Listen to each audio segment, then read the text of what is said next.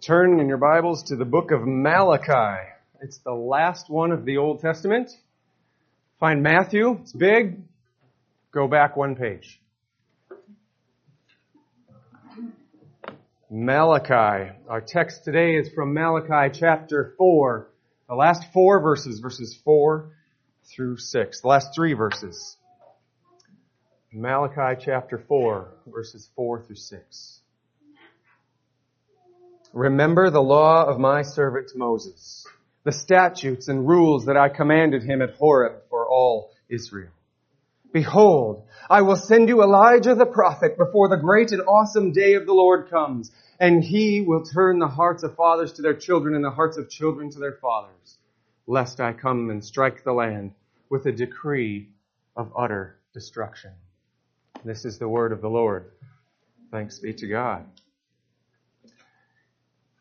Before we begin, let's ask God to give us eyes that we would be faithful witnesses of His work.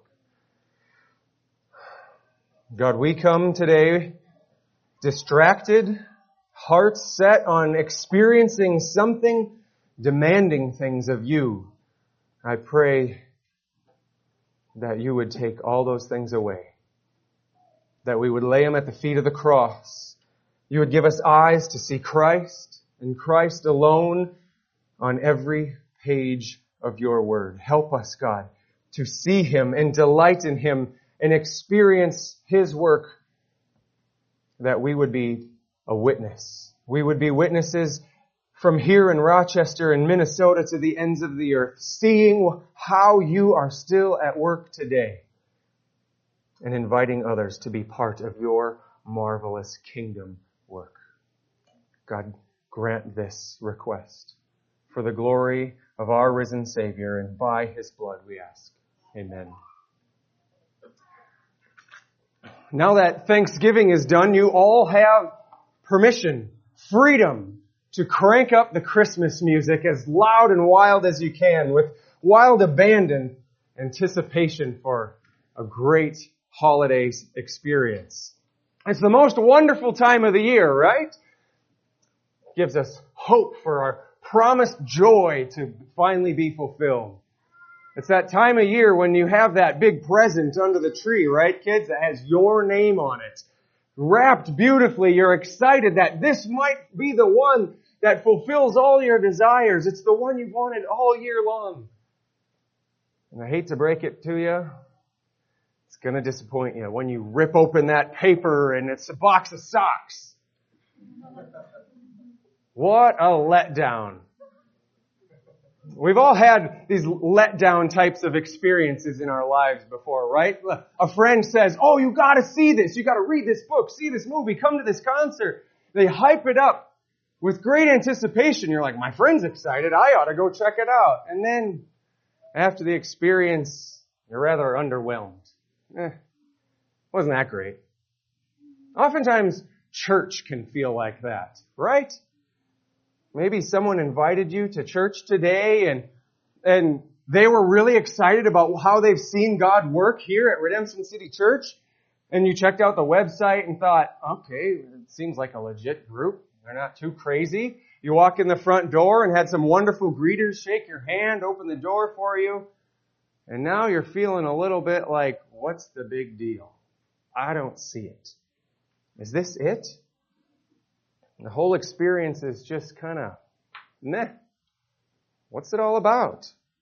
Many of us, most of us, I assume, have ever, have asked the question, is this really all church is about? You read the Bible and you see these extraordinary stories of miraculous things happening. You're like, I want to be part of that. And you feel like you're made for something great, for something really big. And you read the Bible and you go, yes, that's it. And then you look around at all of us. You go, really? This is it? I thought it would be so much more. Everything God promised seems so ordinary. We don't see what we expected to see. And this is the exact feeling that Israel had in the book of Malachi.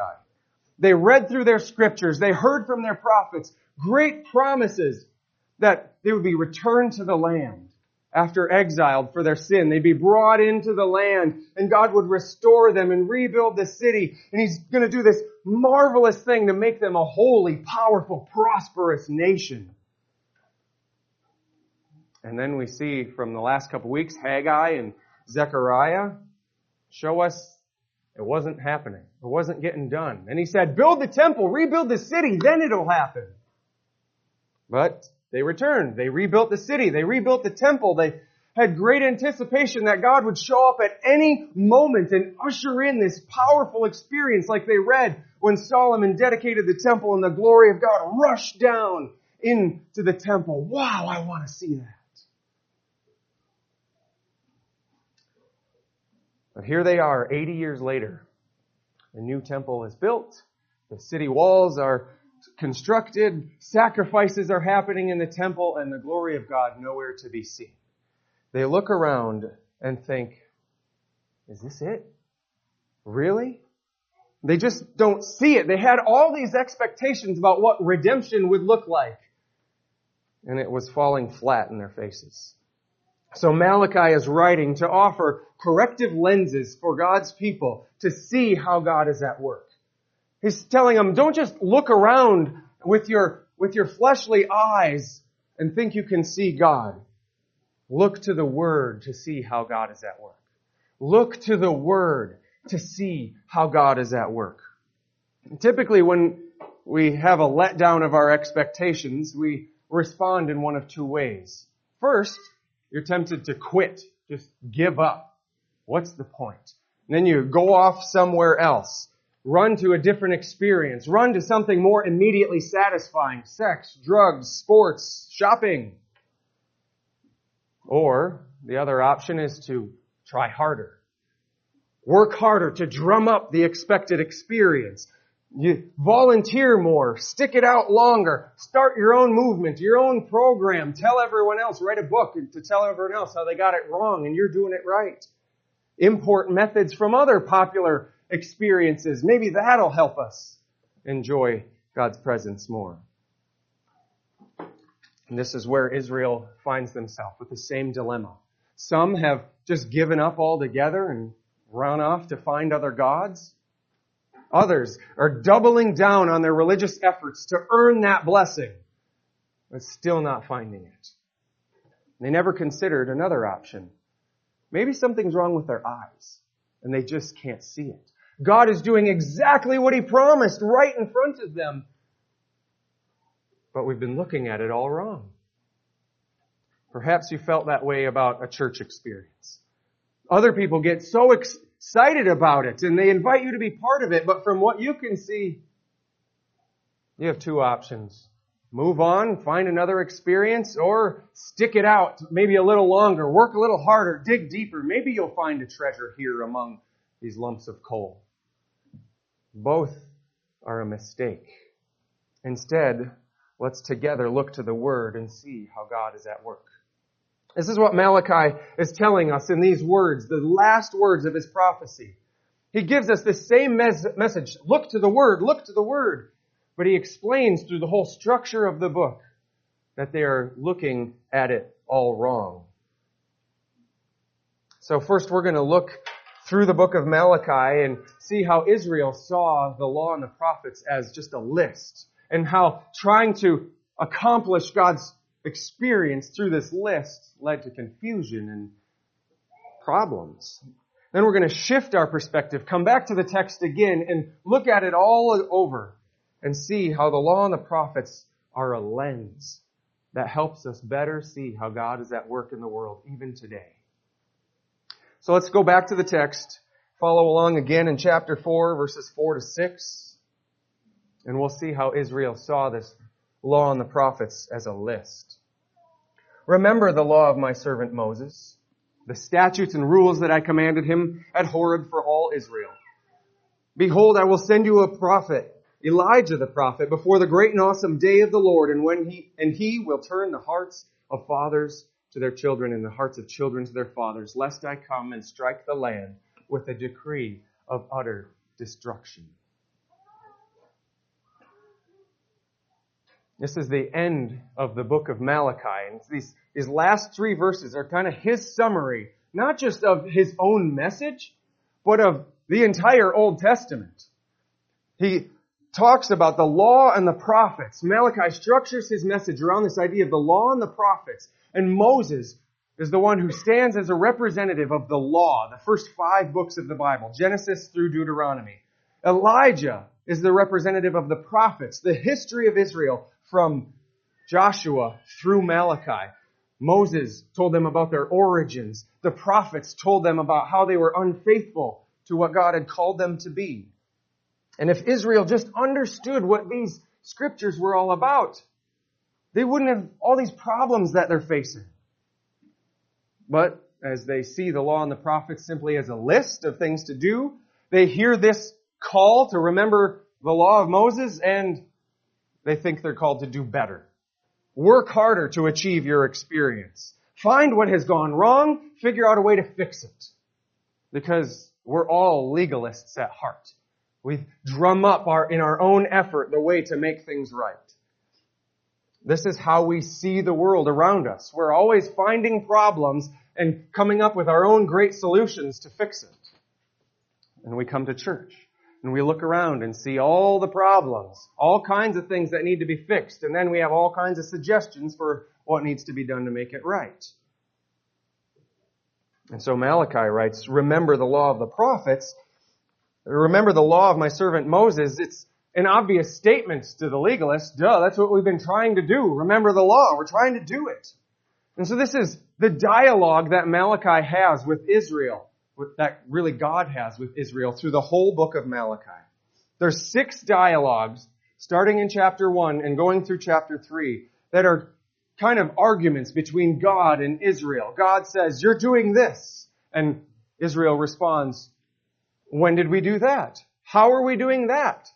Trying to defend themselves. No, we're trying to follow the law. And then God follows up to explain. No, you've missed the whole thing. These disputes, there's six disputes that structure the book. Three of them focus on what the law says, and the other three focus on themes from the prophets. And they're put together in a unique way to kind of show us a scene in a courtroom where God is calling witnesses to the stand, six witnesses to say, who can see God at work in Israel? And not one of them proves to be a faithful witness. In all six disputes, prove that Israel has been unfaithful. And these six disputes are lined up in what's kind of in the theological world called a chiasm. Talked about this a little bit in Zechariah last week, but comes from the Greek letter chi, X. So it builds this pyramid structure where the first and the last disputes match up. And then the second and second last match up. And the third and the third to last match up. And they're driving toward a center point that is a main point that Malachi wants us to focus on.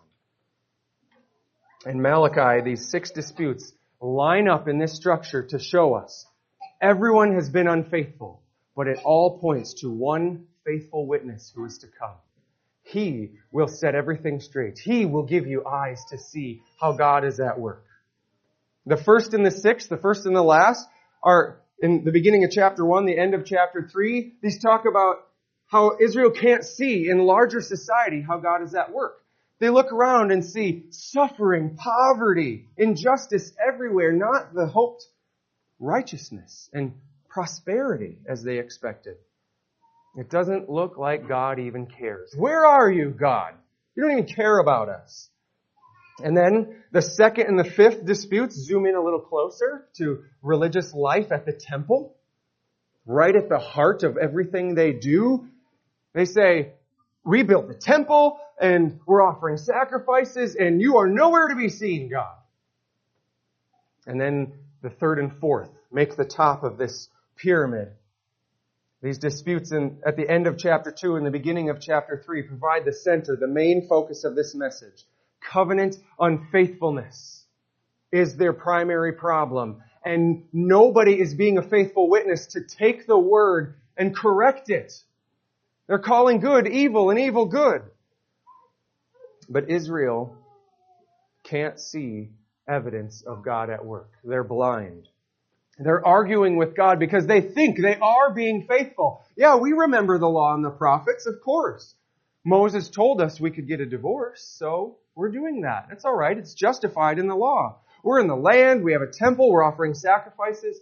Isn't that what the law tells us to do? What more do you want? God, give us our blessing. These people have kept the law better than any generation before them. So they think. This is where the party of the Pharisees arose that we read about in the Gospels that Jesus confronts a lot. These Pharisees are ones who heard this call, remember the law of Moses.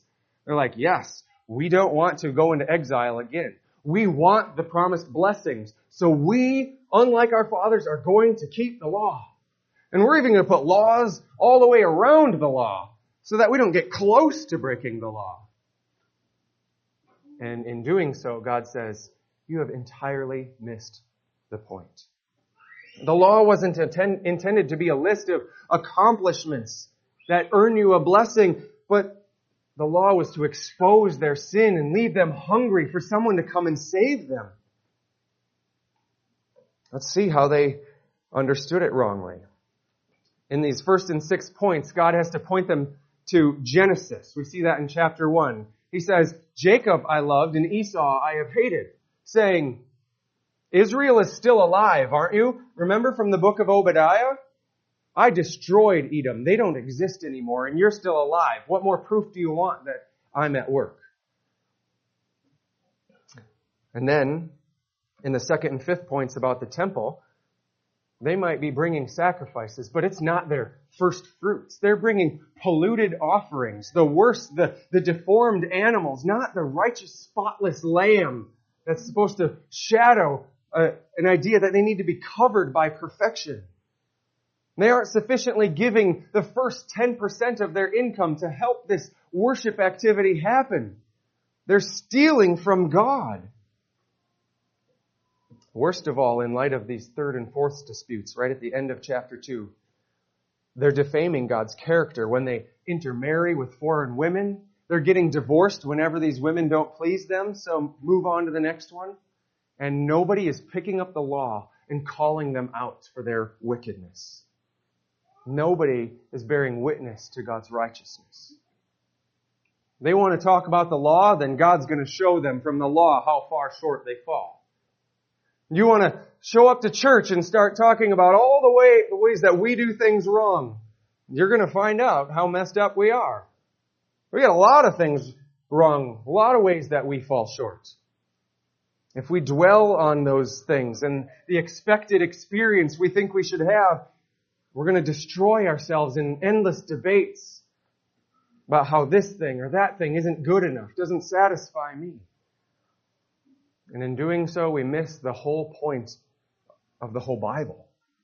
The Bible isn't a list of rules to follow in order to achieve your expected experience with God. Instead, it's a portrait of a person. The faithful witness who when we see him will reshape every single experience we have in life. Whether you're at home with your family, at work, at mail, walking down the street or shopping at the store. If you are looking at Christ, every experience will be one that proves God is at work. Right in the middle of Malachi's disputes, we see who that faithful witness is. The one who will give us eyes to see. Chapter 2 verse 14 tells us that God is bearing witness against their covenant breaking. And then a few verses later in chapter 3 verse 5, there's also coming a man who will be a witness on behalf of the Lord. God and man somehow fit together into one person who will bear witness. And though Malachi is the last of the Old Testament prophets, he gives a little hint. There will be silence for a little while, and the next prophet to come, he will make way for this faithful witness, this God man to whom all the law and the prophets point. So let's go back now to our text in chapter 4, verses 4 to 6, and put on these new lenses so we can see how Israel should have seen God at work. This time we see the law and the prophets as a lens. Remember the law of my servant Moses, the statutes and rules that I commanded him at Horeb for all Israel. Behold, I will send you Elijah the prophet before the great and awesome day of the Lord comes, and he will turn the hearts of fathers to their children and children to their fathers, lest I come and strike the land with a decree of utter destruction. Israel thought they were doing the right thing. They were going to the Word and looking there, but looking with blinded eyes. They were looking at their history and failing to see what they should see, what God was doing. They themselves were not faithful witnesses. When Malachi says, remember the law, they say, oh, keep the law. That's what you're telling me. If they had actually read through the whole thing, they would realize from Genesis through Malachi, not a single person has ever been able to keep the law. Who are you to think that you can too? Everyone has failed, every generation, yet throughout the whole story there's these promises from the prophets. Someone is coming. Someone is coming. Someone is coming who will rescue you. The message of the whole Bible has always been, the law condemns you. Look at the law and repent and look forward to the Savior who is coming to save you. That's how Malachi is ending this book. Don't think you can keep the law, but look forward to the day when another prophet arrives, a redeemer who will change people's hearts to love one another because God has changed their hearts to love Him. This coming messenger who will make way for the faithful witness. He's going to use words to testify of God's kingdom. He's going to, this faithful witness then will see how God is at work when nobody else can see it, and he's going to call everyone else to see, just as we were designed to do.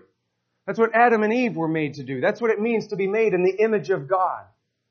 That you represent God, that you see Him work, and you go tell other people how He worked. This is what happened in the book of Deuteronomy. Children are coming to their parents going, why do we keep doing this? Why do we keep reading this book? Why do we keep saying this? So that they can say, God rescued us from the land of Egypt. But Adam and Eve failed to do that. They couldn't do it when Satan tempted them. Where's God in this? The nation of Israel was called out of Egypt to do that, and they, they were faithful for a little while. Remember when they started conquering the promised land, all those foreign nations were standing around seeing the army come and they trembled. But they didn't tremble looking at Israel's army. They trembled because they heard the testimony that God had saved these people out of Egypt. And they were in trouble too. But like every witness in history, Israel also stopped bearing true witness. In our sin, we become false witnesses. We, with one, with our lips, we tell the world that we represent God, and then our li- lives tell the world lies. It's like the idea that churches sing lies every Sunday morning. We sing all these beautiful truths in the lyrics, and then we go out and tell lies with our lives. We tell the world that God is vile, licentious, untrustworthy, selfish, prudish, stingy, boring. So God has to raise up prophets to come and rebuke the people, to be a witness. Call the people, open your eyes, God is all over, His glory fills the earth. But God told Isaiah in Isaiah chapter 6, there are people who have eyes but cannot see. Malachi is the last of the prophets who's preaching to a people with eyes that can't see. Malachi says, God is working, you just can't see it. And their expectations are off because their hearts are focused in the wrong direction. They're expecting some kind of experience, but at the center of Malachi's message is not an experience, but hope that a faithful witness is coming. Malachi will be the last prophet for 400 some years. God is silent for over 400 years. But he says the next prophet to come, when you hear the word of God proclaimed again, it will be that promised prophet who is ushering in the faithful witness, the one who will open people's eyes so they can finally see God. And over 400 years later, we see in the book of Matthew and John, in Mark, John the Baptist standing there saying, repent for the kingdom of heaven is at hand. He is a faithful witness. He can see. He sees the Savior coming, walking towards him. And Jesus confirms this in Matthew 11 verse 4, 14, that John is Malachi's promised Elijah to come, the one announcing the faithful witness. Jesus came to be the witness that would show us God. The one who could give us eyes to see. He's the messenger of a new covenant that helps us see God. The one in Malachi 3.1 who will come suddenly into his temple. They expected some conquering king to march into the temple and clean it out and say, here I am. I'm making this righteous. Instead, as we celebrate this time of year, a baby was brought to the temple. He came suddenly and nobody expected it. And Zechariah sings in the temple that he has seen the Lord's salvation. It has come. But we see it in, even more fully at Pentecost when the Spirit of Christ comes down rushing into His people. The temple is God's people. God is working, but it's in ways we don't expect. Jesus is the faithful witness of Malachi that the law and the prophets look forward to. He's the one that can see through all the demonic activity that's oppressing the nation, even though no one else can tell what's going on. He sees that God's hand is working to bring salvation in the clearest picture we have now in hindsight of His perfect sight is on the cross. Where in the midst of that terrible darkness, He's bearing the sins of the world on His own shoulders for all who trust in Him so that they can receive His righteousness. As the event is unfolding, darkness covered the land. The people scattered. They're in despair. This is it. This is the end. God has abandoned us. All of His promises come to an end here. They didn't realize that this was also the beginning of God revealing how all the promises are fulfilled in completely unexpected ways. As Jesus rose from the dead, conquering death, proving that He is still alive, still at work. And He is building His kingdom. So to use Malachi's imagery, those first two matching sets of disputes about a society, a city that God is rebuilding, Jesus reshapes it.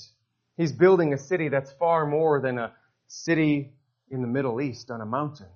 He's filling the whole earth with people who gather together to enjoy His blessings. The temple, as we've seen in the last few weeks, is not just a structure in Jerusalem, but the people of God gathered together to enjoy His presence among us. And individual people in that temple are redeemed to finally be faithful covenant keepers. Ones who are married to Christ, a representative of Christ's love for his church, pointing to that greater marriage and making spiritual children as witnesses who give birth to other people by the power of us speaking God's word. These were the things that were happening, being prepared in Malachi's day. They just didn't have eyes to see it. Some did at the end of chapter 3 just to prove that God is still at work. But the rest chose to abandon God. Or some chose to dig in their heels deeper. Fight with God about how they're not getting what they deserve. But we need to see through the Word that God is doing exactly what He promised. It's all unfolding right before our eyes. We need to reshape our expectations of what we should experience through the lens of the Word Himself. Jesus Christ is the Word, the lens that we see the world through. In Him we have eyes to see what He is doing. God is at work right here today in many of your hearts. And unless Christ is your focus and Scripture is your lens, you're going to miss it. How do we do this? How do we begin to see God at work? Look to the Word. Look to the Word and see that every single page of Scripture points to Christ. When we have eyes to see every, on every page that it talks about Jesus, then we can lift our eyes up and you start seeing Him everywhere you go, working in His people, working in circumstances, creating divine appointments. This is the testimony of the account of the New Testament witnesses. When Jesus arrived and began calling his disciples to himself, he called Philip. And then Philip got so excited that he ran to tell his buddy Nathaniel in John chapter 1. He grabs a hold of Nathaniel and shakes him and says, Come and see the one whom the law and the prophets spoke about. His name is Jesus. He was filled with excitement because he saw Jesus, the one that the word pointed to. Jesus confirms Philip's understanding in John 5:39. He says, "You search the scriptures because you think that in them you have eternal life, and it is they that testify, bear witness about me." That's that word witness again. You want to see how God is working? Read the scriptures and find Jesus to find eternal life. He's on every page. It's the scriptures that bear witness to him, telling you again and again how he is at work in the world. The same imagery is made quite vivid for us in Matthew 17 on the Mount of Transfiguration. Jesus standing in all of his glory with Moses and Elijah at his side. Oh, they think they've arrived, arrived. Three great prophets. And then those great leaders, Moses and Elijah, the representatives of the law and the prophets, fade into the background and leave Jesus standing alone, saying, all of that pointed to him. If you don't see him among Moses and Elijah, you've missed him. And Jesus reaffirms this after his resurrection. This incredible story in Luke 24. Starting around chapter or verse 27, he's walking on the road to Emmaus with these two men.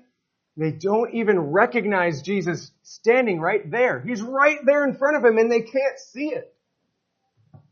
He says, beginning with the law and the prophets, he showed these two men how all the scriptures pointed to his life, death, and resurrection. And suddenly they could see. Oh, when did you get here, Jesus? He was there the whole time. Now they have the lens of scripture, the law and the prophets to point them to Christ. Paul does the same thing in Acts chapter 13, 24, 28. Standing before devout Jews, he opens the law and the prophets, preaches Jesus. Standing before the governor Felix, opens the law and the prophets, preaches Jesus. He's in house arrest in Rome, and people are flocking to his house, where he opens the law and the prophets and preaches Jesus. Whatever page he's on, he will find Jesus to tell you about. This is his thought in Romans 3:21. He says the righteousness of God has been manifest apart from the law, although the law and the prophets bear witness to it.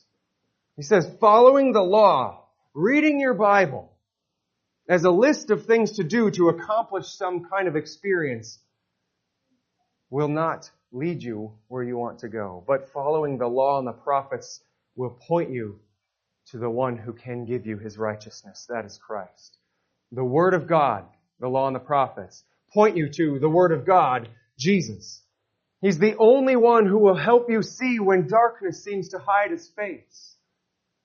This is the only truth that helped me continue on in faith through my own seasons of depression and suffering. And I can't see God. What are you doing? And he says, look to the Word. To whom shall I go? You have the words of eternal life. There is no way that this word could be so consistent over 40 authors, thousands of years, unless God is at work to culminate it all into this one man, Jesus Christ, who rose from the dead to prove that he is alive. Don't look around you to see proof in some experience that God is at work. Don't look at how well put together we are as a church. Don't look into your heart and how you're feeling. All these things will deceive you. The only sure place to go is the Word of God. Look to the Word to see how God is at work. And when you look to Christ, you will be made a witness. You'll finally, when you do that, Rejoice that your name is written in heaven and then go tell somebody about him. Don't tell them to come and see our church.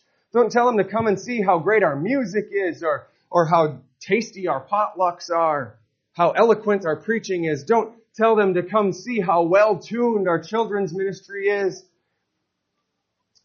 or how hospitable so many of you are.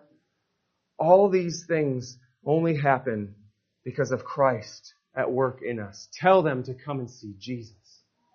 It's Him who works these wonderful things in us to, despite ourselves. That's why our sermons, we're so eager to get to Jesus. Even if it's a one page minor prophet like Obadiah, he's talking about Jesus somehow. It's only when we see Him and faithfully proclaim Christ that we have anything worth getting excited about. No style of music, no programs that we unfold, no well organized Sunday school lesson will thrill your soul like seeing God at work in Christ to redeem His people. If you're attending worship with us today and you wonder what it is that some of us get so excited about, it all seems so unimpressive to me. Look to His Word. Ask God to give you eyes to see. He is at work. He's building a city filled with people and streets paved with gold. He's building a temple out of people from every nation all over the earth. He's preparing a feast that will satisfy every hunger. He's building a family, a people that have no business being together otherwise, right? All of this done simply by lifting high the name of Jesus. Look to his word and see him at work. Let's pray. God, I pray that somebody here today who had this very question, where are you, God, will begin to have eyes to see. I thank you for Danny, whom we are eager to baptize today, who said this very thing to us just a couple of weeks ago. I read it and I didn't understand it, and now I see it. It makes sense. God, let us be that kind of people who see and bear witness to what we see and we go and tell. Come and see our Jesus. Amen.